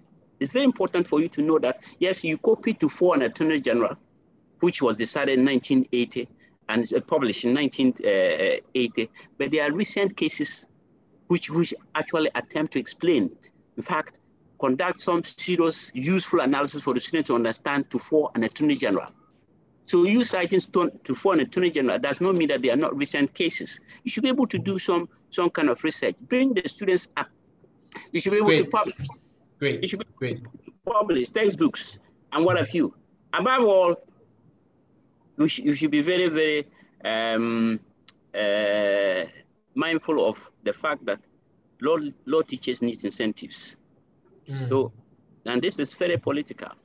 In UK, you have what we call Law Teachers Act, where in terms of salary, in terms of how they are motivated, incentivized, is different. Mm. So in, in, in, in, in the country, we are told that you need to have a PhD to, to come and teach law. And then you, when you get a PhD and come, your, your students who are out, I mean, those who are called to the bar, you have taught them, they've been called to the bar. His first year at the Attorney General Department, the salary of such a student is more than you, the, the teacher, in, in, in, in the Faculty of Law. They are, they are likely to say, ah, yes, that's your choice. Uh, you decided to be at the Faculty of Law, and that person decided to be at the AG. I don't think that is right. That That argument is that that that, that is so. Uh, we acknowledge your point, and I know that they, they may sound controversial, but uh, certainly uh, rightly so. Uh, rightly so. Uh, in this in this context, I'd like to move. Uh, uh, thank you, the Pio Doctor Atupare. I'd like to move to. Uh, um, uh, Dean Prof Nkansah to, to share your views on what quality should look like and then what law teachers to, to have your answer together that what should quality look like and what can we law teachers contribute to ensuring this quality in legal education teaching and learning and assessment quality Thank you very much, Mr. Gatti. Uh, for me, quality in legal education should have three major components, and which I refer to as an integrated pedagogy. Integrated. We need to ensure that we have, we do the expert doctrinal training, especially now that our students write entrance exams to the law school. Because if you have a situation where you train them, you use every other means, and they don't pass, that becomes a problem. Because now, and I'll go on to say that in building on it, there is a need for the General Legal Council, IEA, to come out with a curriculum for the entrance exams. I believe in that, a curriculum for the entrance exams, because it becomes a contract that this is what we expect. Of course, they've given the universities the um, uh, core courses, but I don't think that is enough. We need to have a, a curriculum which will talk about the objectives, which will talk about the, the, the learning outcomes, everything, and which they should know that they will face in the examination so that we don't spring surprises on them. So for me, quality, it starts with the integrated approach. I, I think I mentioned it. yes Expertise on the doctrina and make sure that we carry it through. Otherwise, we spring surprises on them. Then we need to have.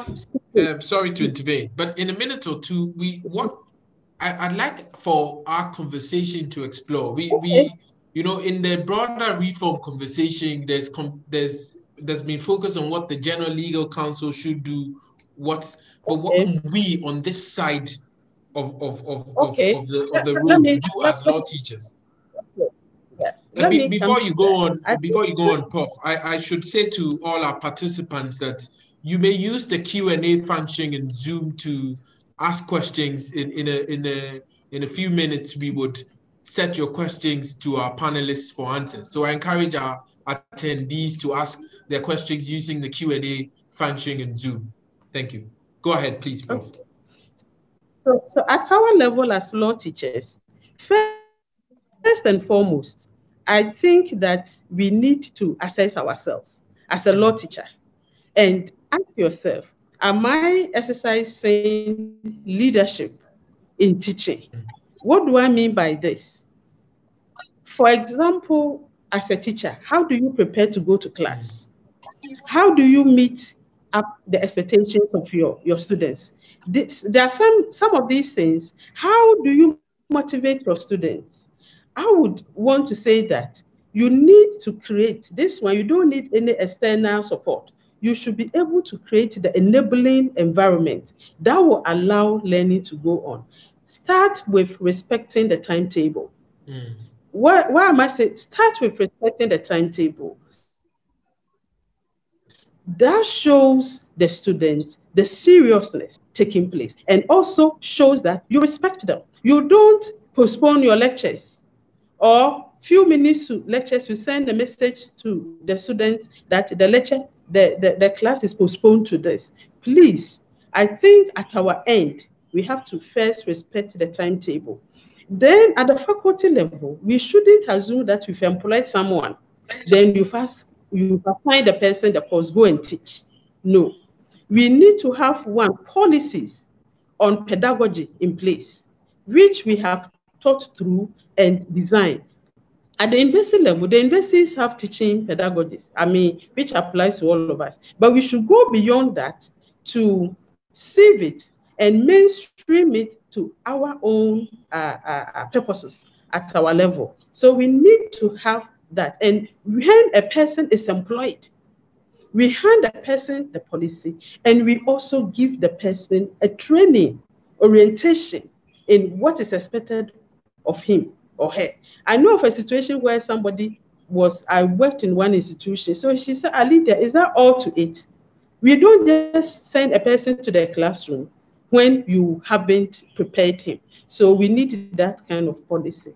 Then we have to have our students in mind. We need to have an understanding of what the general training of a law student is supposed to amount to.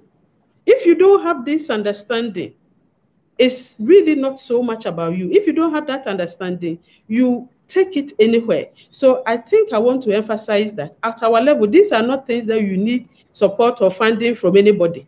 We have to have the policy, we have to train people before we send them to class, and they themselves should also know that they have to exercise leadership in teaching and they have to respect students. You don't just go to class and terrorize. This, you know, we, we our pedagogy, one we use so very much is the Socratic uh, approach.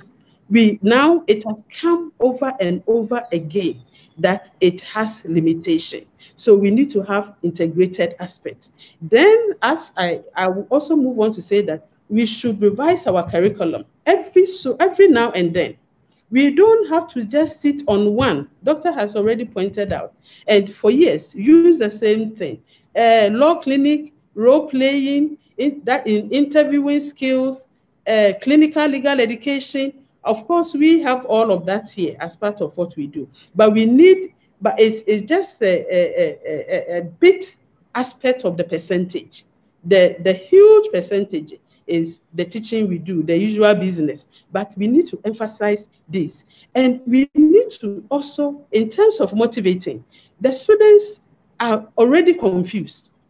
When I said they are already confused, when they come to school, first year, the enthusiasm is there. Second year, it's, it starts going down because they are moving to the reality of getting to final year and knowing whether they will make it to the law school or they will not make it to the law school.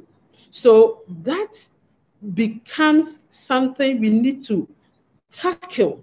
We need to have periodic counseling. This may not be too the, the hard side. Periodic counseling, the tutorship, the tutorship um, uh, scheme where every lecturer, uh, we, um, I mean, every lecturer is responsible for maybe 20 students or so. So every so often you engage them and you engage them, especially when their grades are going low. You have to engage them to know how to help them to fix it. These are all very, very, very important. Then the atmosphere you create in class as a law lecturer, the atmosphere, you should know who you are, your, your persona. Some of us think that when we go to class and you, you terrorize, I don't know, you say, oh, this lecturer is hard. Of course, we have, this is what we have also um, inherited from how our lecturers maybe uh, behaved towards us, yes. the, attitude towards us. Mm. So mm. we also think that, oh, for a law lecturer, I can remember my first class as a law lecturer. You need to go in a certain, with a certain posture that something Strong. like you are no nonsense Yes, strong and decisive. Yes. those, yes. Those, uh, Prof, those, com- um, yeah, so I, I, I get that you're saying that we must focus on providing pastoral care to our students that if we want to quality, it comes from us uh, understanding what our teaching responsibilities are, respecting our students by mm-hmm. sticking to our timetables, uh, focusing on improving our course outline and teaching uh, outcomes and yeah. put, putting greater attention on our assessment, etc. Uh, thank you, uh, Prof, for that. Um, I see that uh, we are joined by over, uh, at some point, 110, uh, 103 participants, making 110 viewers on Zoom. We are, we are thankful that all of you have made the time to join us. I see many um, lecturers from other uh, faculties of law join us. Um, we're happy to receive your questions and comments which we would share towards the end of our session. Now I would move to you, Kumarin, an outsider's perspective on, on the discussion that we have had, and then uh, I go to Catherine to provide us uh, the, the, the, the, student uh, view on, on, on all our discussion. What's your outsider's perspective to our discussion on what quality should look like, Kumarin? Uh, thank you, Kenneth, for your question. Um, I was really struck by something that uh, Professor Nkansah just said.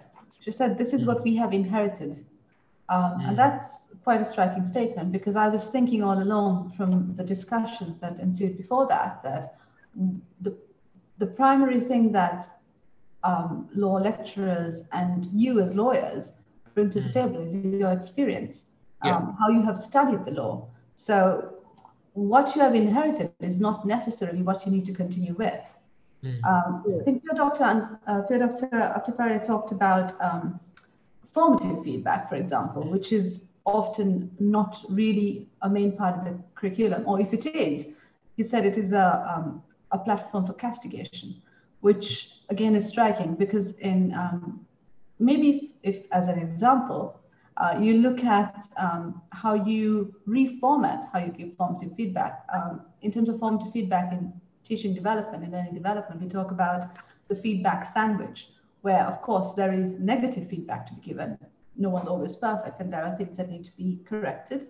But of course you sandwich that between um, a positive comment and then you finish with another positive comment. And that might also um, go towards um, alleviating some of the, the confusion and the um, negativity that, that uh, Professor Nkansah said students face as they progress further and further in law school um, and having that sort of um, structure that helps to build students. At the end of the day, everything we do is focused on our student success. We want our students to graduate, and we want them to graduate as lawyers who are also um, a badge of pride for us. So perhaps that's another approach you could take to um, how you re refocus or reframe legal education in Ghana in different faculties in universities.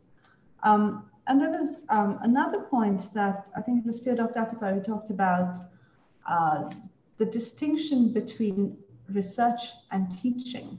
Mm. Um, and this, as you know, is also a, a, big issue in certain universities in the UK as well, where there are teaching fellows and research fellows, and you know, never the twain shall meet.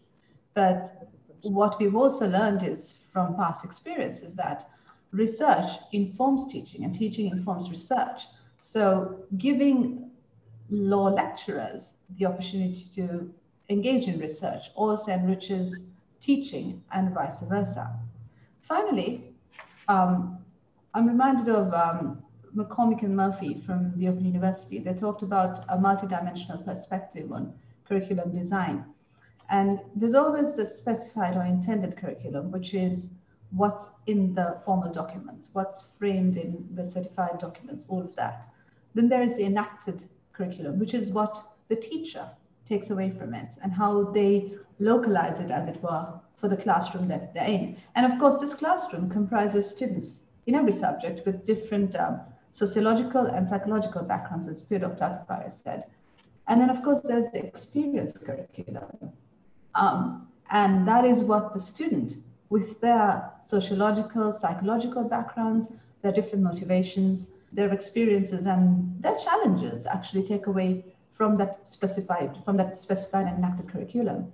So in terms of what lecturers could bring to the table in reframing legal education could be to look at how they localize it based on their past experiences and also see how through formative assess assessment students experience the curriculum and use that student engagement that student feedback to sort of co-create how you take it forward I know this yeah. sounds very theoretical and quite big in some ways, and it's a massive effort to make it, to implement it, to make it start working.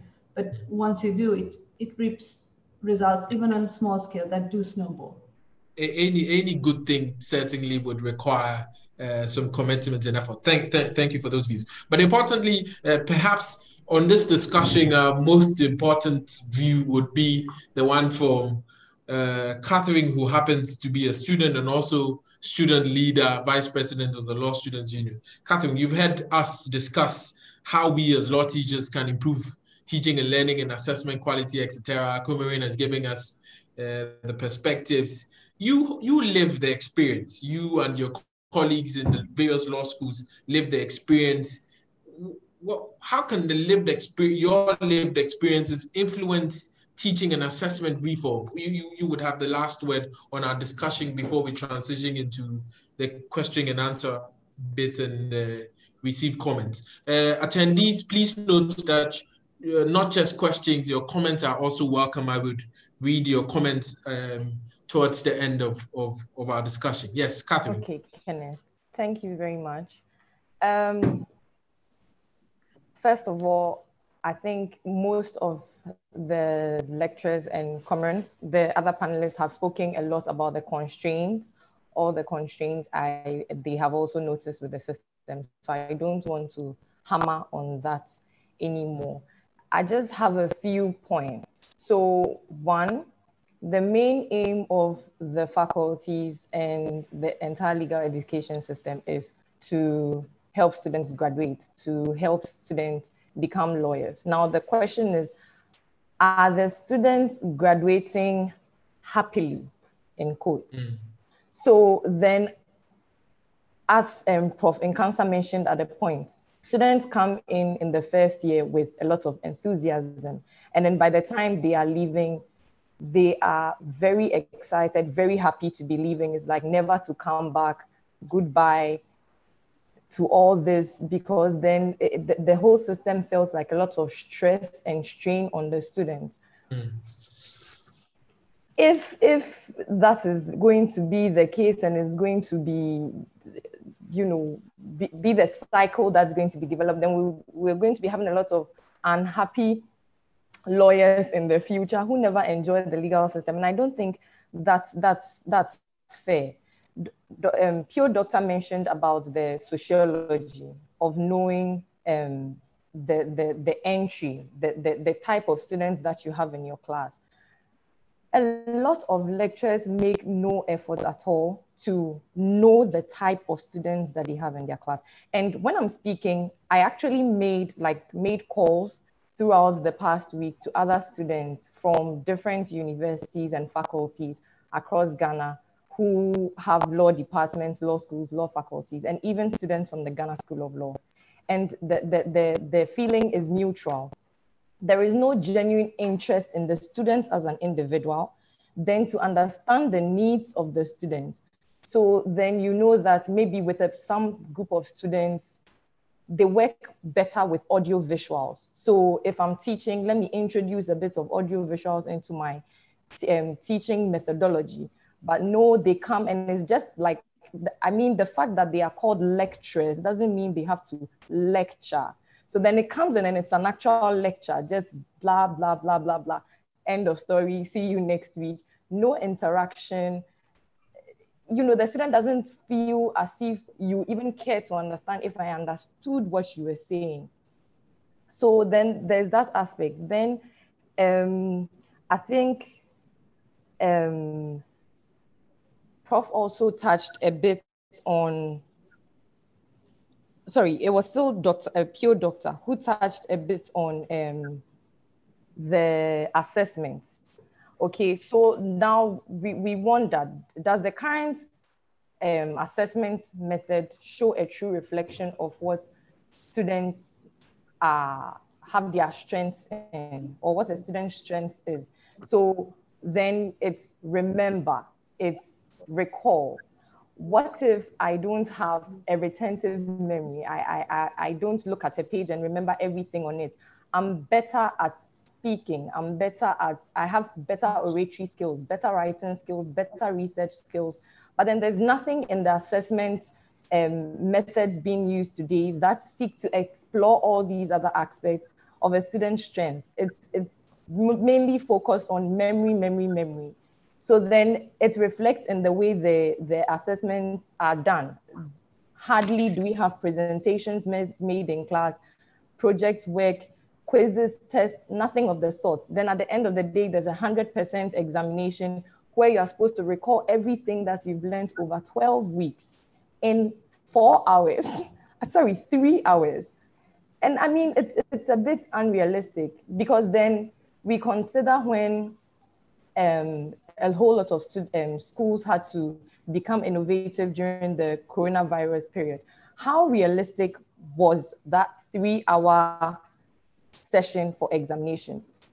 Hardly anybody did that because then you, you, you, you know it's, it's just not going to work. You had to give more time to the students to be able to do more within that period. I'm glad, I'm glad that you, you bring in COVID.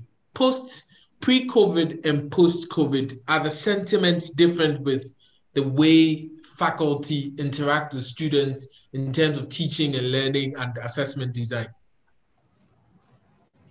The, the views vary, mm. honestly. The views vary. Um, some felt post COVID was better, some felt pre COVID was better. Mm. So I, I can't really say one particular um, I, I, can't stick to one particular view and say mm. that was the general view because then again, like I said, I'm speaking for the general view. But I do believe pre-COVID, majority felt pre-COVID was better. Post-COVID, with the whole virtual being far away, not um, being able to see and even talk personally with lecturers, and then when you have issues with the way the, the online learning and online examination was being conducted, the mode of communicating those issues and the feedback that you got were not too encouraging. Mm-hmm. So then I would say that um, pre COVID was better in the majority's view. And so then mm-hmm. we should be exploring those aspects as well because what if Corona does not go until 2023, 2024, 2025? We may be looking at many years of virtual learning to come. What measures are the um, lecturers, faculties, deans going to put in place to ensure that the teaching methodology, the quality and the, the, the, the, current level that it is will be maintained during this period. It doesn't fall, it doesn't become worse. Students don't get worse grades during this period. What measures are being put in place and, and what is going to be done about it to tackle both the teaching and assessment methodologies in mm. these periods?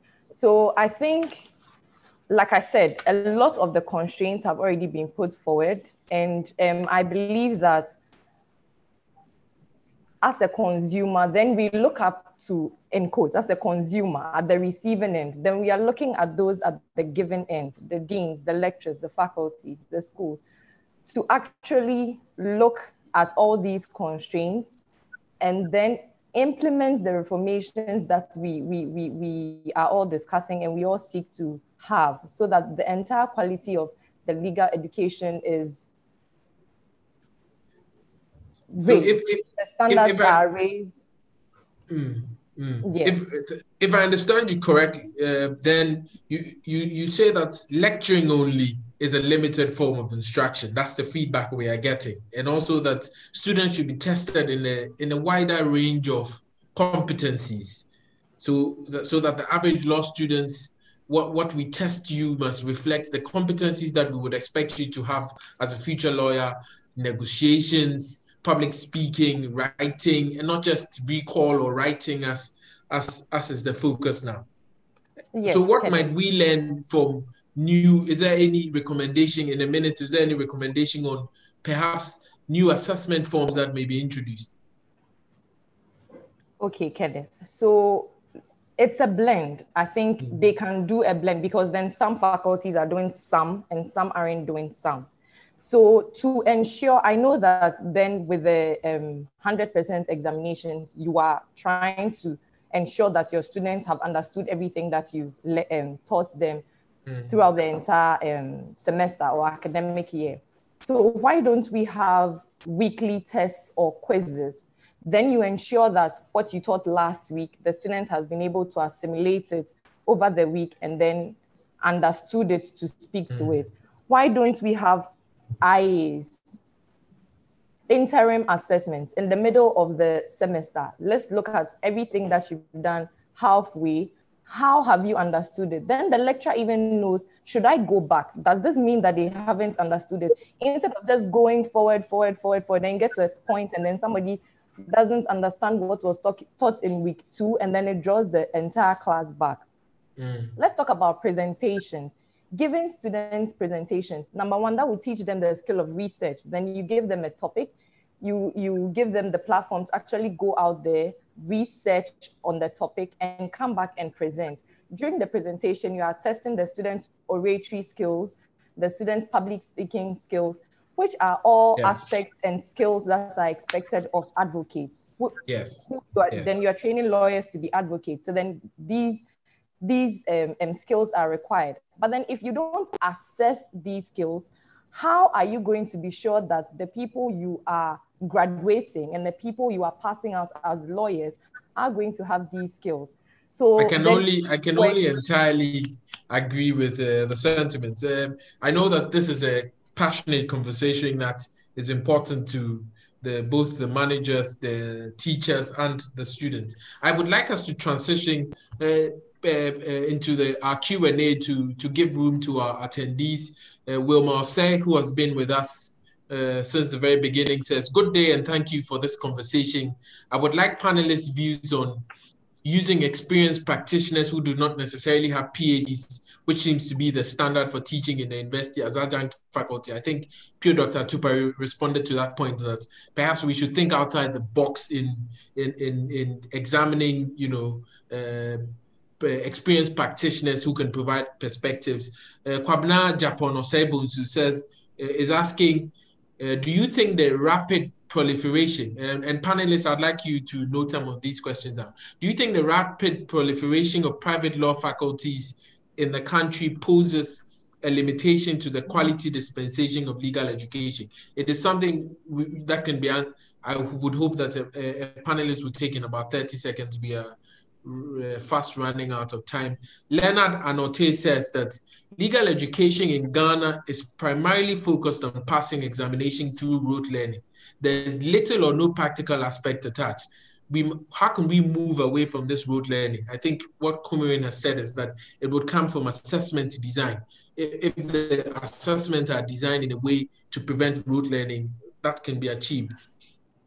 Now, Janet Gatti uh, makes uh, asks a question whether formal training is given to law lecturers before their commencement of teaching the subject. I think at some point, uh, Prof. Nkansah responded that we should give more specialized training to our law lecturers post post the commencement of their of their contracts to to to situate them better in in the education landscape. Um, uh, Ernest Ako has a question for Prof. Nkansah and Pio Dr. Atupare. So I'd like, please, Prof. and Pio Dr. Atupare, I'd like for you to note this question down. How do we incentivize lecturers to ensure that law, law teachers stay in the classroom, prepare well for lectures, and publish papers and books? Lecturers go to the same market as their students who become lawyers, and, and these students earn more than these lecturers in their very first year as lawyers. I think Pio Doctor already made that point. Do we sign a contract to be poor just by becoming good teachers after spending our lifetime savings in acquiring a PhD in law? So I'd like for both of you to uh, address that when I'm done. Jake Mentor says that the Legal Profession Act uh, was passed in 1960 to meet the demands of the time as confirmed by the history narrated by Prof. Nkansah. It's been 50 years now, and things have significantly changed. The Dean of the University of Ghana School of Law is a member of the General Legal Council, and perhaps the only Dean member, because at the time it was the only school running the law program. We need to uh, have more schools running the course. Isn't it time to amend Act 32 to include deans from other faculties? Representation is a key feature of democracy. Um, so uh, the, on, on the main questions uh, on the proliferation of private law faculties and whether that would affect quality, uh, Pio Doctor, I'd like for you to answer that. And then on um, how, how can we practically incentivize uh, law teachers to stay in the classroom? Prof, after Pio Doctor goes, I'd like for you to respond to that quickly. Yes, Pio Doctor, please. Okay, Ken. Um, my my view is that not necessarily, uh, mm-hmm. not necessarily the case that the proliferation of private law schools uh, in the country will lead to a reduction in quality of, of legal education. Um, if we take into account common admission standards, that is the accreditation board as well as the General Legal Council, who are the principal regulators of this uh, sector, if they take into account common admissions uh, standards in the country, um, that is cuts across, that is both public and private, we are not going to have um, a problem with quality at all. And, and of course, um, we should take into account um, the point I made earlier on, that do we really have a need-based recruitment policy for the faculties? So the fact that you are a private uh, university, a private faculty um, of law in the country, uh, does not mean that it, it is an open um, range, free range for you to employ anybody into any department of your faculty. So when you are employing, uh, do you really need the private law person? Do you really need the public law person? For instance, are you employing a criminal law aspect to teach uh, tort? Are you employing a company law aspect to, to come and teach uh, land law. Uh, mm. If you don't have those mismatches, uh, if you don't have people teaching what they're not supposed to be teaching at the private law faculties, you're not going to have a problem um, uh, with quality. And no, number three, we should understand the, the essence of assessment. And this is, it cuts across assessment, um, particularly when you are dealing with students assessing lecturers. Mm. How serious do institutions, the law faculties, the teachers, take into account or take seriously these, these comments from the students because you've been assessed every year. You've been told that you are bad in the class. Has that been brought to your attention? What did you do with that? Mm. And, and, and, and have you changed? Is there any, uh, any way of knowing that the person has changed or the person has not changed? And, and the students in particular, we need to understand this because when, when you are dealing with this quality, quality thing, this, the focus seems to be on the lecturers, faculty. We don't, we don't really get to the students to, to, to, to find out whether or not some of these our students have made good use of the time given to them. Are you in the library Facebooking? Are you WhatsApping? Are you, have you downloaded movies on your, your phones and watching instead of reading your legal material? Have you paid attention at all? Is your mind on the course? Are, are you 50-50? That is, you are, your, your leg is in the classroom, another leg is in town working. Have you, have you been running around town without paying attention to the course content? And, and that, that actually comes in when you are assessing lecturers. So it becomes facial assessment. He's fantastic. What's that the meaning of that? What's the meaning of he's fantastic? He's good. He's not good. You know, all of these things are labels without flesh. So the person is not able to appreciate um, what, what kind of um, uh, measures the person should, should, should be taking. So in as much as I agree with Conran that giving effective feedback is important, and I actually disagree that we should use it as a platform to castigate people. It is not to go and blame people, uh, to go and tell the person that you are really weak, you are not going anywhere, and all kinds of things. So I leave your, your office dejected, depressed, and I'm probably is a context for me watching movies in order to get my mood back.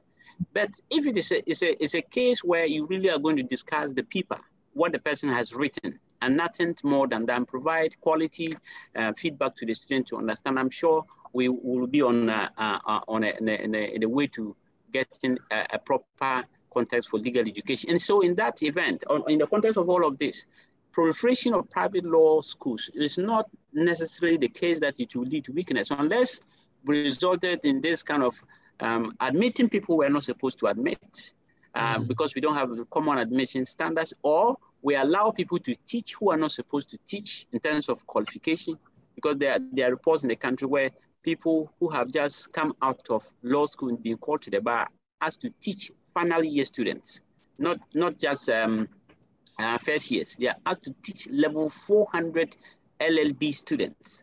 That, that can have a problem in terms of quality. Um, mm. because he's not experienced, he's not the one who is being exposed to some kind of teaching methodologies. These assessment methods that we're discussing, he, he, he's not even aware of the dynamics and things like that. Uh, uh, and, that, and that would be a problem. If you don't use assessments from students to, to, to, to be able to be serious with it, because when they made assessment, the forms are somewhere. There's a unit in the department and in the, in the university that is responsible for collating that information and giving them to the, the, to the lecturers. This is what your students have said about you. Is there a follow-up? What have you done since we told you this 2012 that you have been, the students have been saying you are bad, you are bad, you are bad. Have you changed? We, we, we, I guess so. So, so the, the point then is that uh, be, uh, it's not just the number of faculties, but we should take academic academic quality control very issues seriously. more seriously Again, that's across, very important. across the That is very, very yeah. important. Yeah. That's very important. Thank you. Thank, yeah. thank you, uh, Pio Dr. Atupare. Uh, Prof. Nkansah, so on incentivizing um, lecturers to stay in the classroom, I have a, I have a comment by Adele Mensah who says that I think another reason why most lecturers don't have time for students is because they are also busy with their daily duties of being a lawyer. Can't we have a group of well-paid lawyers whose sole focus will be teaching, or better still, to employ more staff? I think it ties in with with that with, with the main question. Yes, Prof. Nkansah, your views on how lecturers may be incentivized to stay in the classroom. Thank you very much. Um, okay, I'm trying to set up my my thing. I went off. Mm. I'm now back. Okay, yeah. you're welcome. Thank you very much. Um, I, I think it is very, very important that we incentivize them, that the lecturers get incentive for the work they do. A law lecturer, if you work for the government, you sign a contract, your remuneration is already predetermined. When we give you the appointment letter, we state the remuneration. Then we require you to accept it, that you will work on the basis of the terms that you have signed. But having said that, there are other ways we can exploit. Please do that. lecturers are given incentives. Apart from their pay from the government, there are certain programs. When they are run, 40% of the what comes in is shared for the lecturers across board, if it is a faculty uh, program. And then if you know the wealth that academics are sitting on, you will be surprised at maybe some of the uh, concerns. If there is huge sum of money sitting elsewhere, depending on your field, we call it grant, research grant. If you are able to attract research grant to the university, you get a huge percentage of that. But that will mean that it doesn't come easily. Mm. You have to establish yourself as an academic at the international level in your field of expertise so that when the, you will be called upon, there is this research. Can you send us your CV? We want to do what? We want to include you. And the remuneration, what comes out of it, is huge. But we seem to our but, work as but, academics. Prof. Nkansah, if, if I may, um, do, you, do you take the position that the incentives can would only be limited to money? A minute, we're rounding off. Do you, so in a minute, do you think that the incentives are only no, limited to money? No, no. Mm. It's just that maybe I thought that the context they mm, were thinking okay. of we go to the same market. That is market, why I'm yes, concentrating. Yes, that was the my, focus. That's true. But, mm. but no recognition, okay. recognition of mm. what they do in the form of awards. Mm. In some universities and faculties, there was a time, yes, you had to recognize an award. The recognition can be in the form of a, a paper certificate, but it has a far-reaching effect as far as that academic is concerned. So we can recognize what they do and motivate them even by words. I, I mean, apart from giving them certificates, you can mm. have a day of honor and recognize lecturers who did very well and let them mount the podium and shower some citations on them. I think they will be very happy.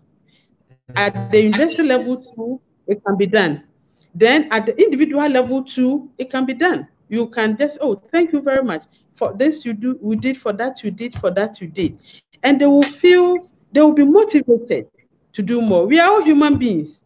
If you hear good words coming from your supervisors and sometimes even from your students, it, the, the words go a long way to motivate you to do extra. But I thought that as for the money, I, what, what I was saying, look, mm. you know it as an academic, it's huge. If you want to go into research proper, you you will know what to do with money. It will come. So I want to encourage colleagues that we should, you know, we should take our work as a lecturer seriously. And we should be committed to our work. If we are committed, and it's not just one aspect, the teaching is one, research is another, then uh, uh, community engagement is also another. If we just kill ourselves to the research, we will not even grow, we won't even develop. We will just stay at our corner and then go on retirement and be so much dissatisfied. I know uh, our faculties allow for people to uh, to practice. Mm. Our faculties of law, I don't. I, I mean, lecturers. So lecturers have their chambers and they go there, they practice. And also the practice, the experience, they use it to improve what they do in class. But all I'm saying is that that, that one, there's a level uh, uh, uh, Yeah. Government de determines the rate. But there was another thing I wanted to, I'm sorry if there is time. Uh, Prof, we, we are slightly okay. behind time as, as but if okay. you can only make it in a few words, I'm happy to to have you co uh, conclude. All, all I'm trying to say is that as lecturers, we should mm. actually exercise leadership in what mm. we do as lecturers. Our students look up to us in every aspect of how we go to class, the preparation we make before we go to class. It's obvious when we go and we are not prepared, they see through it. See, and then how we engage them, the environment, the environment we create for them, and the assessment has come up, up, up, up, up. It's not about us.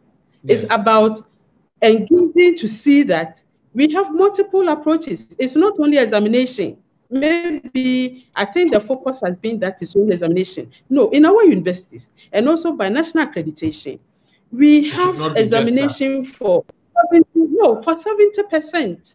and Thank continuous assessment 30%. So I wanted to just uh, bring that aspect that we don't just do 100% exams. We have 30% continuous assessment, which is sometimes presentation, midterm uh, uh, writing of uh, uh, papers, and then assignment, multiple quizzes, you know. So all these uh, go into the 30% before we have the 70%.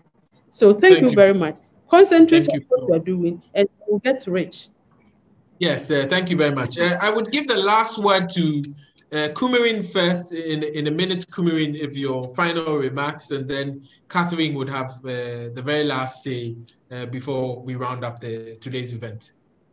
Kumarin.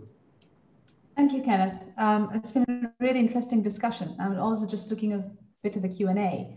And there was uh, one student who um, has said that one uh, commentator said that students should be treated as uh, customers and lecturers should know their customer.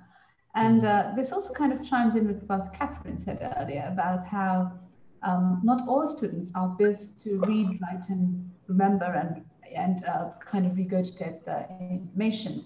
And uh, something that we could keep in mind, bear in mind in the entire discussion is that there are different uh, multiple intelligences. People mm. acquire and um, process knowledge in different ways, mm. and that's one part of it. And the other part is that people also have different learning styles and different time management styles. And mm. you know, this is not exact science, but it is useful to know that there is this framework when we as teachers and curriculum de- developers are building the curriculum for our students and also know that everyone just as we don't all teach in the same way, we also don't um, learn and process that knowledge and um, apply it in the same way either. So that sense of diversity is really important to bear in mind when we're um, developing curricula for students, especially when they come from really a broad range of sociological and psychological backgrounds. Thank you very much, Kumarin. Catherine, please. Thank you very much, Kenneth. Um, I think on behalf of all students, and I'm sure all students listening, we have heard what um, Kumarin, Pio Doctor, and Prof have said today. We will also do our part, dedicate ourselves to the learning of the law, and we hope that they, as our lecturers and our teachers and our mentors, will take all this into consideration and actually work to help us learn the law better. Thank you. Um, uh, viewers and attendees, I, I, at the beginning of our session today, I was confident that we had a fantastic panel to review our uh, discussion today on the reform of teaching and assessment in legal education in Ghana. I think the last uh, a little below two hours has been a testament of, of the uh, viewpoint of our panelists. We thank you so much for those of you who have joined us from the very beginning till now. For those who joined us and left us midway, we also thank you. Um, our next panel event in the Law in Crisis seminar series uh, is would be titled Gender and Politics, Women's Political Status and Representation in Ghana. This is happening on the 19th of November 2020, so just next week. The introduction of the next panel is Gender and Politics, women's political status and representation in Ghana, happening on the 19th of November 2020. Um, whilst this has been a very spirited discussion, we may have to end today's uh, series on a fairly sad note.